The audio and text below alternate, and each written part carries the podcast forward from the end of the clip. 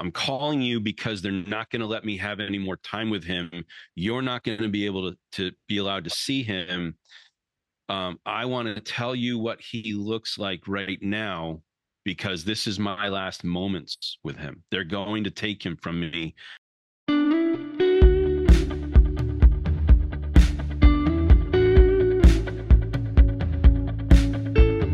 Hey, everybody, and thanks for joining us on another episode of God is Not a Theory with Ken Fish. I'm your host, Grant Pemberton, and on today's episode, we have another special guest for you. Ken, welcome. I know you're back in country. Uh, why don't you, um, which by the way, we'll get to at some point on a podcast, I'd love to debrief on. I mean, I think you've been out of the country the past, uh, you know, six trips or something like that. So we've got a lot of debriefing episodes we'll be doing uh, for your holiday season coming up. But for now, you are back in country. And uh, why don't you uh, introduce uh, our next guest for us? Yeah, today I've got my friend uh, Rip Wahlberg. He and I have known each other for more or less 10 or 11 years. Um, I was referred to him and he was referred to me uh, by a mutual friend during the Australian outpouring. And I'd been at that friend's church. Um, and he thought that he said, I've got a friend who has a lot of questions. and uh, I remember the first time I met Rip, it wasn't in person. I was driving from Los Angeles to Phoenix, Arizona. And for those who don't know that drive, it's about a six hour drive. I called Rip just as I was uh, pulling out of my driveway. And we ended the call as I pulled into my friend's driveway in Phoenix, which is to say, it was six hours of continuous talking. I think we might have dropped once or twice, but we reestablish the connection. And so, yeah, he did have a lot of questions.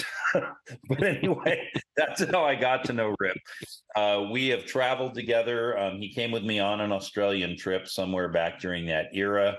Um, I uh, Rip is a former pastor, among other things, and uh, at one time, actually more than one time, over several times, I came and spoke in his uh, congregation in Lancaster, Pennsylvania.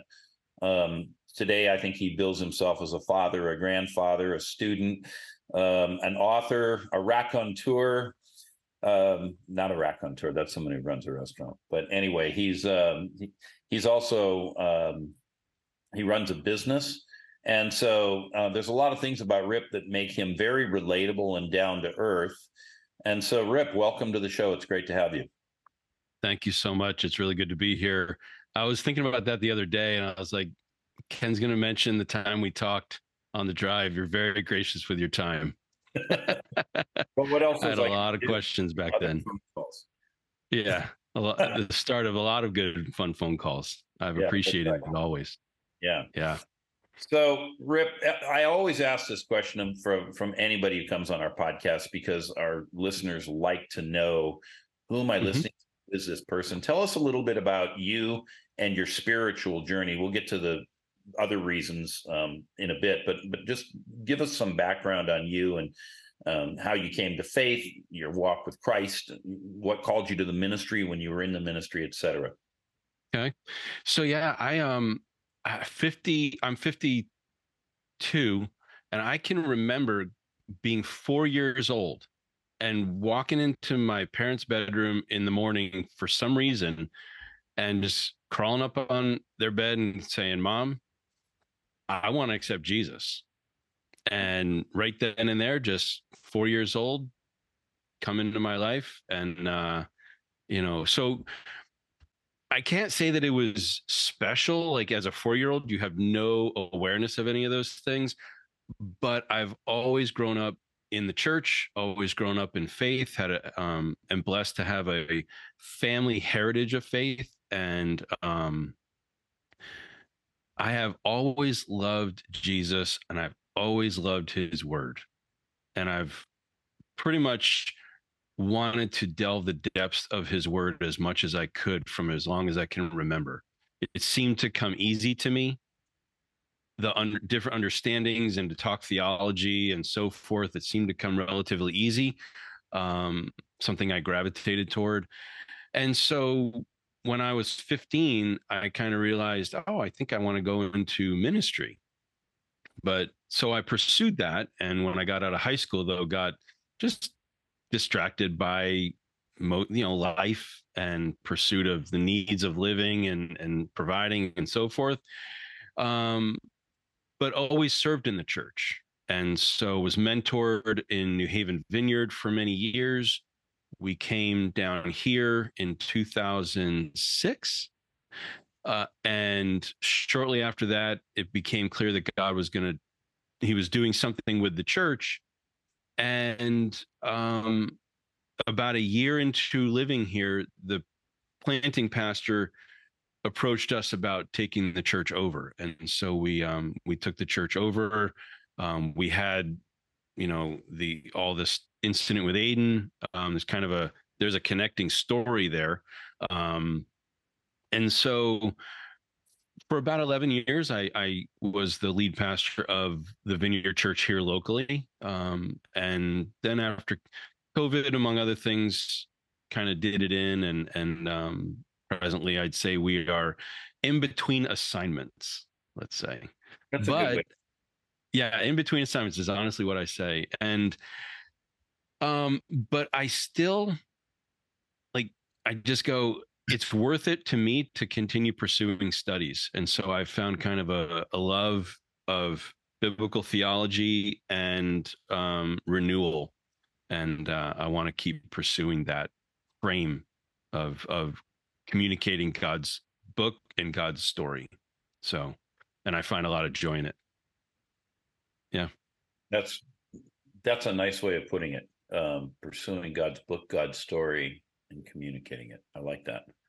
All right. So um, you made allusion just a moment ago to um, your son Aiden.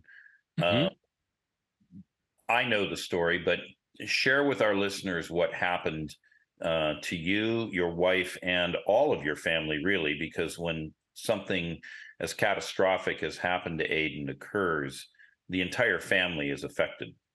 Yeah.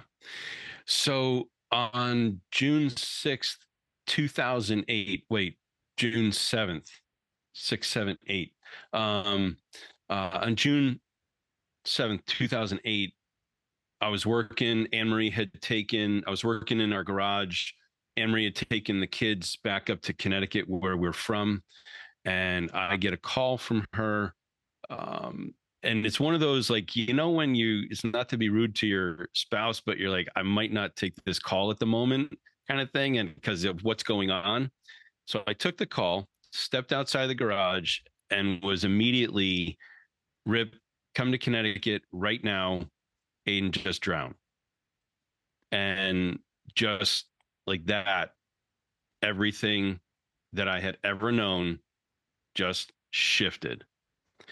Uh i you know your mind starts racing. You can't process everything at once and yet you're like so many questions this that. How did it happen? What's going on? So she's trying to fill me in a little bit but she just said they're working on him now. Get here. I have to go. And so i walked back into the garage took my tool belt off. My father-in-law and a close friend of mine were with us. We are working there inside the garage for the day i dropped my tool belt on the floor and I fell on the floor and just like screamed, no. Just everything in me just kind of like coming out. Um, I didn't speak to them, went upstairs. I, I can't remember now if I changed my shirt or changed my shorts.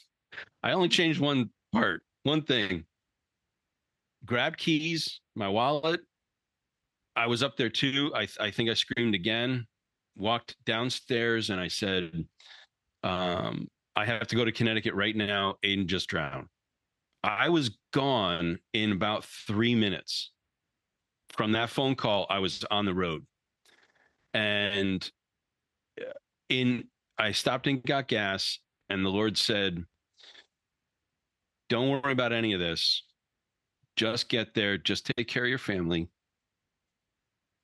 You're never going to pay a dime for anything. And I don't mean to make that about money. It's just the encounter that I had with the goodness of God.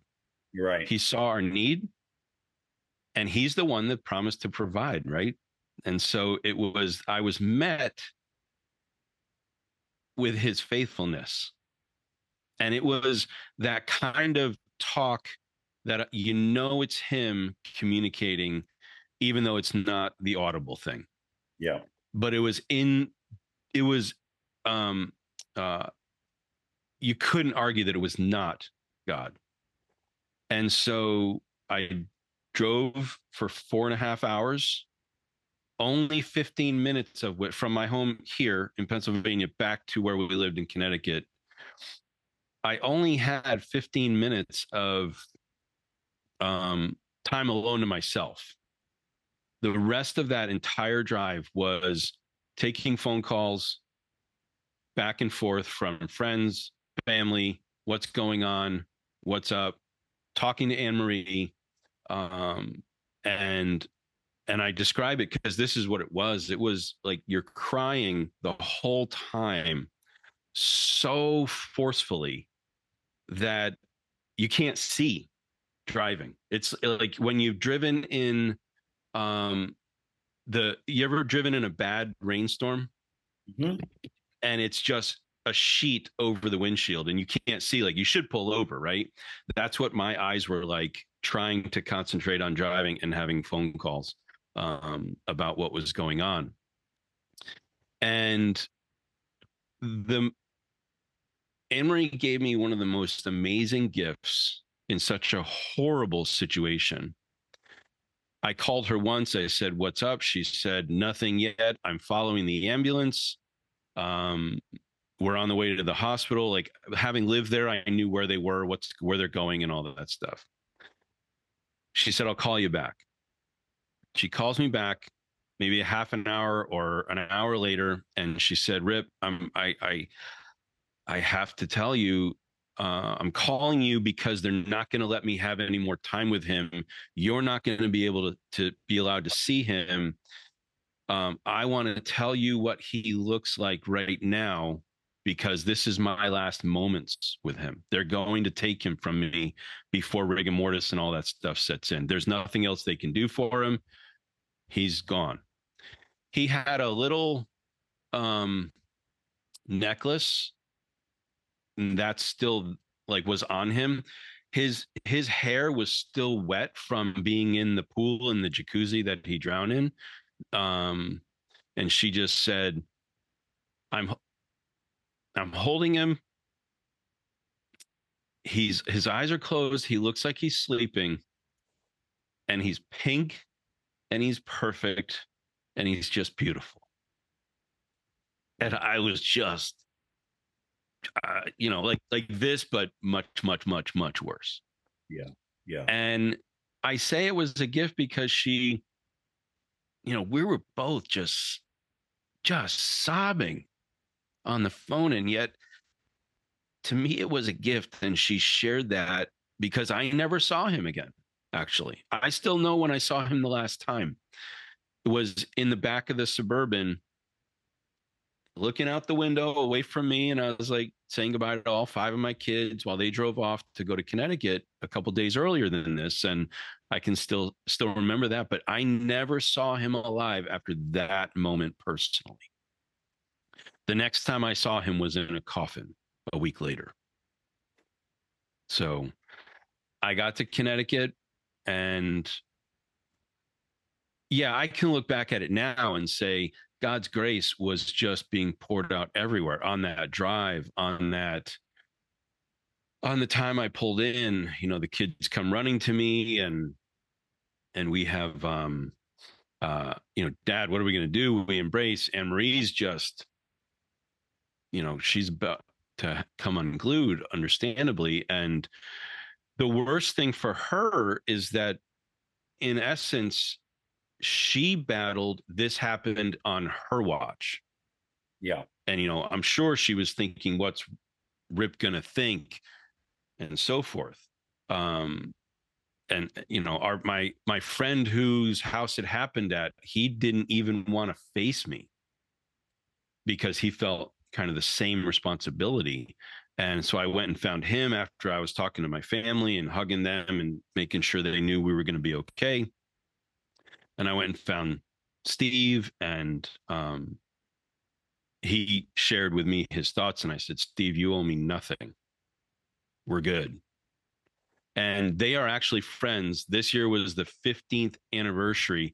They joined us on Aiden's anniversary this year, and we are still that tight, which mm-hmm. is a huge blessing um, that I feel. And it's the it's that goodness of God that is just represented there, not because of something I did, but because God's just capable of that.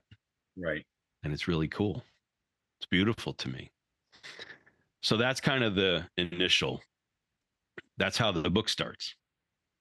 So yeah, that was going to be my next uh, my next question. So you've recently written a book um, uh-huh. dealing with this family tragedy. Um, tell us about the book. Um, tell us how you chose to tell the story, and maybe a little bit about how the book is structured. Yeah. Um, so from the time that from Aiden's funeral, which was a week later, obviously, I gave a eulogy at his funeral and it seemed to really impact people. And it was something that was not, let's have a celebration of life. It was, this is raw and this is real. And we're not jumping ahead to the happy clappy stuff. We're we're going to feel this whole thing. And in the midst of it, we're going to still honor God as best we can. And so something of that really resonated. And I just thought, well, someday I want to write a, I think I want to write about this. And it just stayed there with me for a long, long time. I never felt ready to until we were about nine, nine plus years in, because what I found was people write their grief books and they write they're they're very good they're very helpful but there's sort of I, I always found a consistency to them and i felt like that's been done. I don't need to speak into the same space. So what's what's something else i can do so i started asking god show me what it was and ken i'll tell you it was um there was aspects of what i would learn from you while we were doing ministry that I began to kind of formulate like, oh, this this fits. This this all ties together. And, and so as I began to um just ruminate on that for a couple years. And then finally God started really laying it heavy on my heart. And I'm like, okay, it's time to start writing. But Lord, I don't know how to put all this together. Like, what do I want to say? I know I want to say that we need to address like we need to not hide the pain we need to not embrace it but we need to address it and i knew i wanted to say that and i was like well lord how so slowly he kind of gave me the framework and so the the book is written in three parts the first part is the whole story up through the very first year the very first anniversary the second part is like what I would kind of call a theology of pain. I I go into and I t- on on the first part I talk about here's here's how the whole thing went down. Here's the um what the different things you face are like in grief for us the anniversaries the the seasons of of pain and so forth i went through um and then you move into the second part of the book and it's things I've learned along the way about, you know, God doesn't actually ask us to go fast through our pain, but we prolong all of our grief and all the issues of our life by avoiding it. And I note how Jesus asked God, Is there any way to avoid this? And the Father's silence was the answer. And so instead, Jesus went straight through the pain of the cross and death. Um, and, and so i just i note things like that and and i also identify in the second part ways that we we inebriate the pains of our of our life so i take it from here's my pain to a broader discussion of pain in general. We all have it. Now what do we do with it? And what do we tend to do with it? So we inebriate it whether it's with substance or whether it's with busyness or whether it's with preoccupations or we even find things that let's do good but and and it looks like wow what a redemptive thing. But inside at times we're still dying on the inside. So we presented something on the outside, but inside we're still rotting and dying, let's say. Maybe rotting's too weird of a word, but that pain is still destroying us. And so I make the point of my book is to make the case that instead of avoiding the pains, there's hope to survive and thrive if we'll let God touch our wounds. And I share a story of being at a pastor's conference in section two. I share a story of being at a pastor's conference, really powerful encounter about three years later. And I was saying, Lord, did you see what I did for you? Like, did you see from the time of the funeral till now? I never, I never ran away from you. I stayed, I stood up on the line and never walked away. Did you see me? And if you like, have you ever almost been blown out of a chair? Like you f- would fall out of a chair. It's hard, hard, hard to do. At that moment, he said, I saw you. I saw what you've done. And I'm so proud of you. Mm. And when people say waves of liquid love, this is a reality if you've never had it. And it just began to come over me, the Father's love. And it began to wash over me so deeply that I almost, I was sitting by then and I almost fell out of the chair. Um, not, well, just from couldn't control myself anymore. Right. And then he said, and then he said, I saw what you did. Now, will you let me touch your wound? And I was blown away by that question. I did I barely knew what to even answer, except, well, yeah, you can, because I've never shielded any of this from you, but I don't even know what that means for you to do that. And so he just he was quiet after that. I, I didn't hear anything after that, but um I always made it a point to go there with him and to have the moments to let these things well up in us. Well in me. Um and then the third section of the book goes through not just where i am but here are stories from other people that i've ministered to. And i've taken this approach you know you let's walk through the pain like i know there's some pretty there at least if it was i don't know how popular it is now but it was at a time. There's some inner healing deliverance ministries out there and when i've studied them they seemed to explicitly say we do not really like memory work. And i find the opposite that i think memory work is extremely valuable if we're going to let god touch the pain and kind of get through it. And so I share some stories that people have testified themselves about here's where I was hung up, here's what we did, here's how God healed that, and here's where I am as a result. And I also find I find that we often accuse God of being silent when we're in our worst state. And I found that the other thing that I've learned is do not the one of the worst things we can do is what I call speaking truth to people's pain. And I take time in the book about that to describe what that is. Go through Proverbs 20, I think it's 25, 20, um, and so forth. And we talk about Job and the conversation with his friends, all they did was speak truth to Job's pain. And Job kept getting more upset with them and more upset with them. And God was not pleased with Job's friends either. kind of for other re- for reasons, including how they treated him. That's right. and so I talk about that, and um, so God's often we think God's silent, but what He's doing is He's being kind enough to let us have the moment. And I share one of the testimonies uh, in the book is this lady who she she just had it out with God for a whole day. And she's like, and God was silent the whole day. And then he spoke, and I said, When did he speak? When I was doing some ministry with her. And she says, When I was, when I had exhausted all of my grief, then he spoke. And he spoke one of those, I don't remember, it's in the book, but it's like one of those, like, I've always seen you. I've never taken my eyes off you.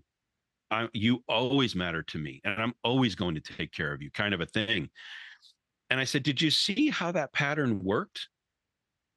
God was quiet, but it didn't mean he was, it, it didn't mean he didn't care. He was kind enough to let you have it. Then, and I have pictures in the book about how this stuff works like an idol over the cross and the light of the truth of God, that these things lie to us, such as that. And as we as we are allowed to purge that pain, it the the the idol slowly basically comes down. And we, you know, Ken, how much ministry have you done? Grant, you've probably done a lot of the same. And when that idolatry comes down in the soul, the light of God's truth immediately starts penetrating the, the person. And all of a sudden, we can hear God where we couldn't before. Because the, uh, what I refer to as the idols of our pain are standing in the way and filtering it. And so I have illustrations in the book that demonstrate that and kind of like give, yeah, just give an illustration to what the dynamic I'm trying to describe. And so then the third section is testimony. It's um then a like speaks of where are we, my family now, currently on the like what do we do about Aiden's anniversary? What do we do about um Mother's Day? How am I handling Father's Day? Because for me, Father's Day was the day after we buried my son. So we buried him, and the next day was Father's Day. And that was continual for me. I'm I'm much better about it now, but it still is always kind of a thing, you know. Um, but there were the first couple days of Father's Day. Anyway, I'm getting distracted. So I give an update of where we're at. And then I, I also want I opened it up to each of my kids and Anne Marie wrote their own testimony to Aiden in his memory, um, which I just thought was beautiful. Course, I'm a proud dad about that. But and then I give a short introduction or a short. Here's where each of our kids are at. Our family is here. We're we're all moving through this still, but we've not been hung up where we're not advancing in life. And I do find that when people don't allow for addressing their pain, they often get stuck in that and they kind of get stuck there. And so, um, what I've tried to do with the book is open myself up to share my story in order that people, if they've been avoiding their own pain for whatever number of years, might be compelled and drawn to trust God to address their own. And that's what I hope will come from the book. I think that's a very important point because um, most of us are experts at pain avoidance. Yeah. And when we talk about letting God touch our pain, um, I think most people understand intuitively that touching anything that's painful is more painful. And right. when we talk about God, on the one hand, we're supposed to trust him, we're supposed to love him. And on the other hand, we have this pain point and we're most of the time a little bit uncertain about what's this really going to feel like? What's this really going to mean? Mm-hmm. And we don't actually know I don't think the depths of God's love until we go through some kind of extreme difficulty, hardship, tragedy. The Catholics are famous for saying that God uh, perfects us through suffering, and I, I'm not sure I like where that leads us, but but there is some truth in that we learn something more about God and His kindness in the midst of difficulty. Yeah, yeah. You know, I I make I observed this in my own life and I write about it in the book that pain is never permanent unless we avoid it. And it's something I I never really realized until I was walking through all this that it feels permanent and that's the lie. It does feel permanent, but what's happening is we're probably the ones that are protecting it and not letting God into it. So the truth is that pain is never permanent, but we do end up having to, I hate to say this for the theology of it, but we have to do the work of at least letting God in. Right. Genuinely, right? Not just, well, you know, I said I would, like, but so for me, I would I would sit and I would I would loop his photos on my computer screen. Just set it on a loop and I would wait until the volcano erupted. I would just sit there and look at it. This was my like the counselor we had early, early on said, I encourage you to go to the pain. Anne Marie said, What are you nuts? And I'm like, that makes sense to me. So we, of course, you know us, Ken. We had two separate, you know, angles of this approach, and um, and so I would go to it, and what I noticed was I thought the tears of the erupting tears would last forever and overwhelm me, and I found that the most intense tears would last for probably two and a half minutes. Think about that. On this subject, what people call the worst thing that you could ever go through in life, the worst tears for me would last in segments for two and a half minutes intensely. And then I had nothing left to be able to do. So I would just let that ride. Then it would build and at some point i would let it i would give it an, an, an, outlet. Like i can remember one time coming home from work and i got caught in this anxiety attack right then just for no good reason. And i um i said lord not now. I'll i'll do this but can we not do this right now? I'm in the middle of work. And it subsided and i went back and did it probably later that night or something, you know. And what I find is that if we purge these things, the intensity of them and the, they last shorter and shorter and shorter. Mm. And so healing is in this kind of a thing is not about not remembering that something happened. Healing is not of God is to no longer be triggerable and stuck in that bad word, but triggerableness. And it there are times when certain memories, you know, we we do that some of the memory work and whatnot, yes, and and God shows us the the God perspective of it. But for things such as this, it's not like I forget that my son died or that I ever had him. I mean, I always remember him. It's that we're not ident- we're not stuck in it and I don't identify the, you know, victimly about it. And I'm honest in the book and I'm honest with God. Like if God was standing right in front of me, I probably still would not say to him, thanks for that. like I never blame him anyway.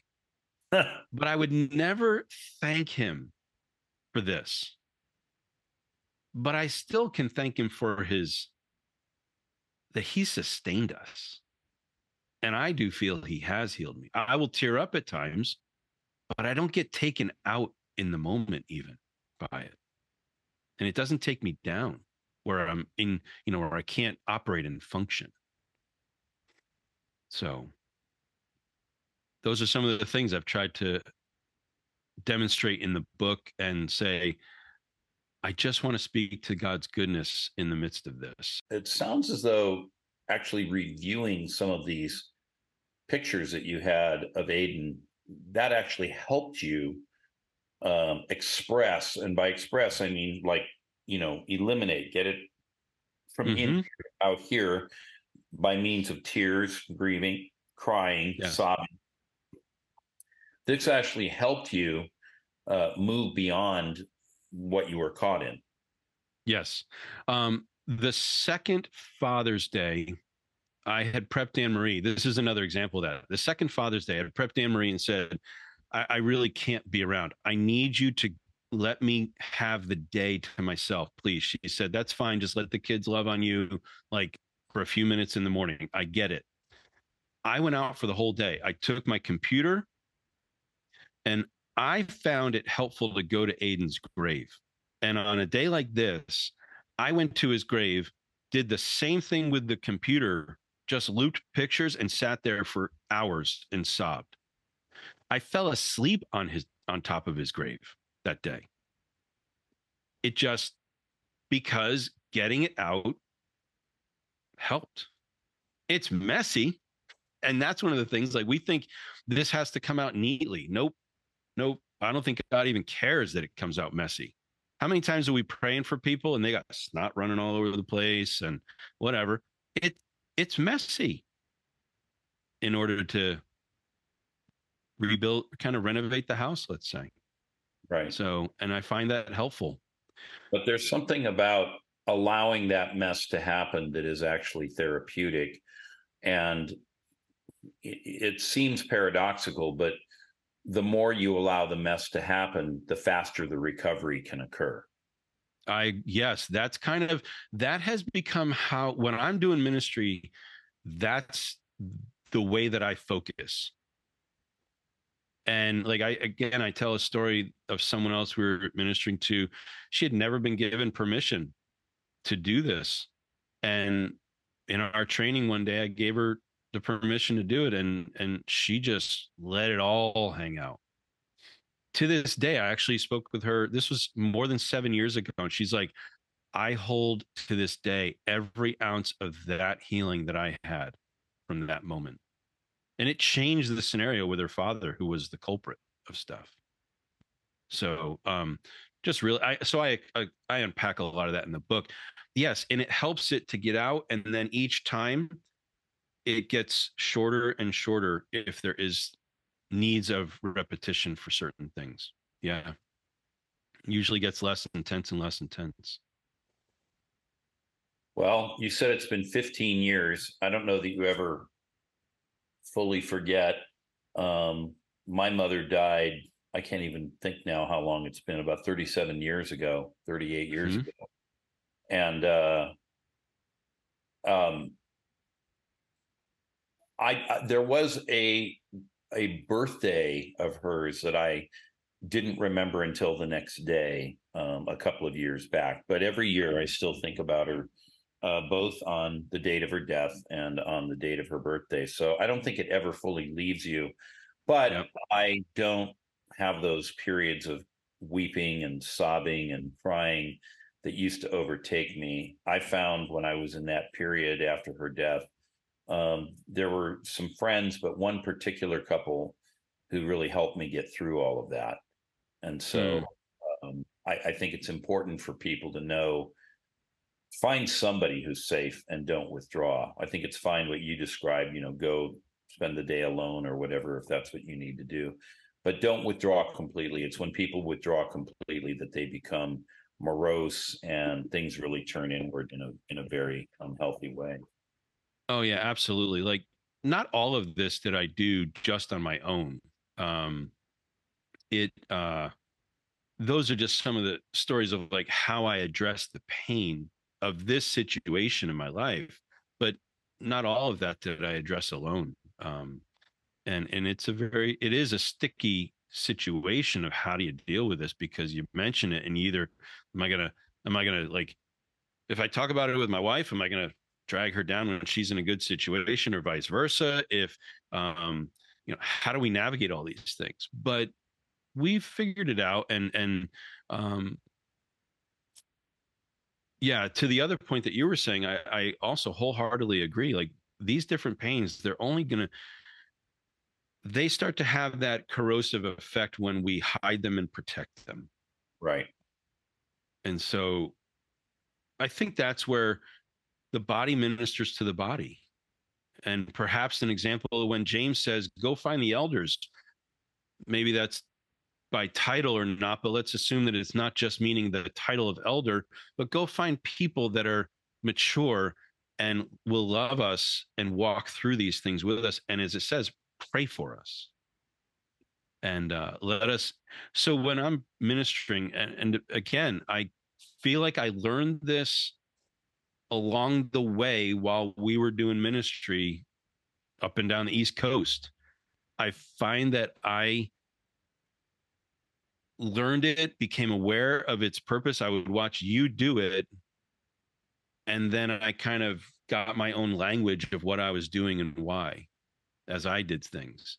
And I make a lot of space if people are willing to play ball. Yeah. Yeah, so. I think I think that's I think that's a key point that people have to play ball, but give people a lot of room uh, in their grief. People will often say things they don't really mean. They'll make bad decisions. They'll learn. They'll later regret. Um, yeah. Can be impulsive. Um, I don't know. There's just a lot of things people do in an attempt to deal with grief, and um, well, I mean, I've known you long enough to know that you know you've you've done a good job coming out of this, but you know, I'm not saying it was a linear process either. No, not quite. Not yeah. quite. So let tell us a little bit before we before we conclude. Tell us a little bit about how did your wife and how did your children process? You've told us about what you did, but you know, losing Aiden, they lost your your wife lost her son as well, and your children lost their brother. And mm-hmm. I remember, you know, sitting and talking with you about the impact it had on your wider family. So give us a little bit of insight into that. Yeah, so so I would say um, they all have unique stories about this, as you would expect. Um, uh, they they didn't quite take that kind of more direct approach right through things. Um, Anne Marie decided at first, I'll try the pregnant approach. Um, and so she's but she has kind of come around and like yeah i know. I i have to be more direct with with some of this stuff and more intentional. Um it's funny she can deal with physical pain much better than i can and i can i find now that i can kind of process emotional pain more easily than she can. So it's this interesting dynamic we have in our marriage. Um but and and blake has as a father now he's begun to actually address the things of aiden in his life. And he's just kind of mushroomed in a good way of like his walk with god his leading his family walking walking in the church and with jesus and and so forth. It's really been beautiful. Um uh kaylee is I think still processing some things. Gabe is also probably in time will continue to process some things. When my mother died, I didn't process that because I didn't realize I needed to for about 20 years. And it just started mushrooming out of my life and I didn't even realize it for a little while. So I kind of expect some of this to be dealt with maybe a little down the road still. Um, and Addie has the most, I think what's the most unique she grieves someone she never knew. And hmm. that's it. So it's a different style because she was two years old. She has no memory of her older brother. And Aiden was in her face, loving her every day. And so it's just been unique. Um, but they they've all taken an interest in what I've written in the book as I've gone through the journey of writing the book. And so they've really been, they know exactly what I'm talking about. Like, don't avoid it, go to it, just figure out how to go to it, you know, stuff like that. And so yeah. they're all working their way through it. And I make no bones like, oh, yeah, we're the, I'm not ever trying to portray something that we're not. We're all still through a journey, but we've decided to lean into it instead of shy away from it. And each of my family are in some kind of place along that spectrum. What I'm grateful for is that all of them in their own way are not antagonistic to faith and they're all working out their young adult life while they're also figuring out their walk with Jesus. Right. And I think in light of this, it could have gone the other way very, very easily. And I'm grateful that it hasn't, that they're still walking in faith. So that's yeah, my well, best answer to that. Amen. I'm sorry. That.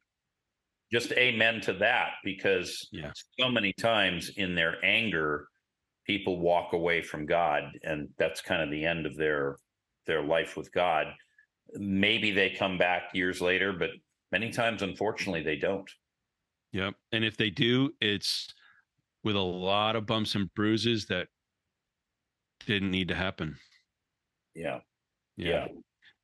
So that's a that's a really good thing. Um uh, I was going to ask you one other question, and just now I can't. Oh, yeah. So you're you're also studying, and yeah. you are. You, you mentioned that you know you're sort of in a transitional period, and you're you and Anne Marie are kind of waiting for the next phase or season of life. Mm-hmm. Uh, what are you What are you doing with your studies, and how do you see all of this intersecting that? Yeah. So so um, as you know, I went back to school after quite a long time, and um, so I finished that degree, um, thankfully. And along the way, I I became, I found that I liked the subject of biblical theology more than systematics. Hmm. I've had all the systematics. I've had it multiple times. Um, one and two, I've had multiple times, more than twice. And I enjoy it, but I found that I started to become more aware of the story of God and biblical theology, just letting the Bible speak for itself from within its language, context, culture, and so forth. And I have found that this answers to a lot of life's questions are very well sorry to a lot of yeah to a lot of life's questions are addressed and dealt with sufficiently with biblical theology as opposed to the gymnastics sometimes that, that systematics does and so i just started to try to figure out how do i pursue this further? I didn't even know until after i graduated that there's a whole biblical studies side track of things and that's what this is sort of housed in. So i'm pursuing um, a, a master's of theology in biblical languages and that the one that i concentrate on is hebrew. Because what I'm looking to do is take the Old Testament and help help people understand how it informs our New Testament faith. So one of the one of the great illustrations that I like to use is we talk about new creation and you're a new creation and you're a new creation and new creation like we can take that to an extreme where some might teach therefore you don't sin for now that'd be far an extreme but it has gone on and when new creation is talked about it's really in the context of the larger story of god's word. It's it's more about the creation that god is building not just me as the central focus of the story and the work. And so i just find those themes that track through from the first from genesis 1 to revelation 21 like and i'm i'm trying to learn study how do those things thread all the way through so that i can teach them because i find that the story of god if we do that is almost unspeakably beautiful and i feel like i've i know people that can do it but when i am seeing it and reading it for the first time I know I'm supposed to communicate these things too. And I feel a sense of awe, awe and wonder and fear. Because it's so beautiful. I, I think I will fail at the words to do it justice yet. Hmm. And and I I'm trying to hone the skill and the ability from learning it to communicating it because we're still called to preach God's word and to communicate the gospel. And the gospel is, among other things, it's God started building a home so he could have us as his family. And we're supposed to rule with him as his family. We screwed it up and he's working to pull it all back together. And one day he's going to. We're in the midst of that in between. Instead of how do you get saved and is it prevenient grace or is it um, subsequent this and is it cessationist that and continuation this and yada yada yada yada yada. So just well, to name a few. Only somebody who's been through um, the difficult places of life, been through the narrow places, the valley of the shadow of death, if you will, can really appreciate um, the difference between that substantive, very human side of theology um, versus uh, the more wonkish theoretical aspects of it. Um, yeah. I guess there's a room there's room at the table for everybody, but um, I'm with you. I side with biblical theology over systematics personally. Yeah, yeah. So thank you for asking though, because it um, kind of lights me up and gets me going.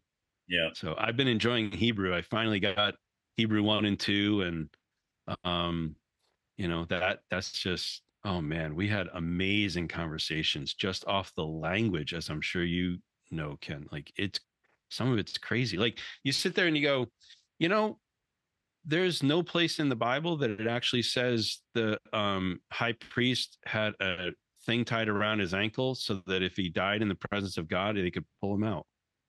And you go, wait, wait, what? Really? You're like, yeah, there's no place in the Bible that it says that. And you look at you look at the language of um, praise the Lord, and it's it's hallelujah.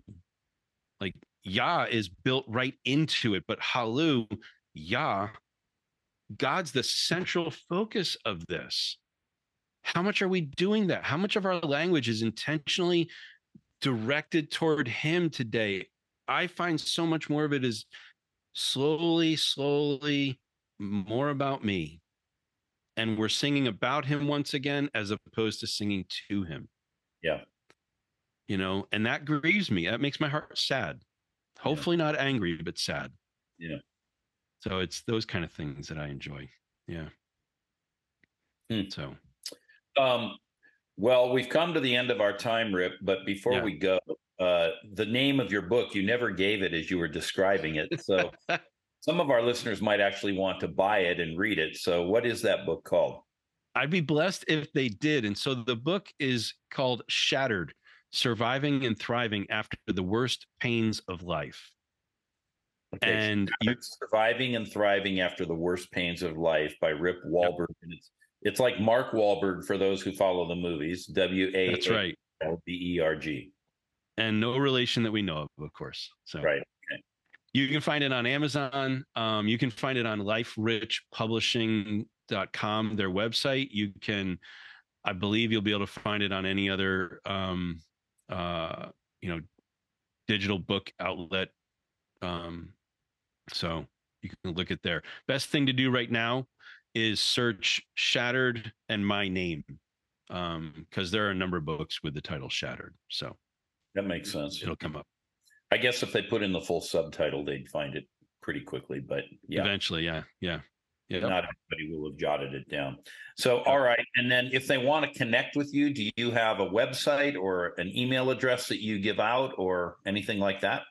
that's a oh man we're in the process of it but um you can find me on discovering god pod on youtube um i will have a website up soon um and you could probably message me on facebook be the best way all right the so rip wahlberg on facebook everybody knows how to do that one well yep. rip thanks for joining us thanks for sharing some of your story and being so honest about the difficult time uh, that you and your family went through, and also the fact that even after 15 years, you haven't fully come out of it, but you are mm. on the pathway of recovery, and that you can still find reasons to celebrate and rejoice and praise the Lord um, in in a in a difficult time, in a in a life that took a turn that nobody would ever want to have happen.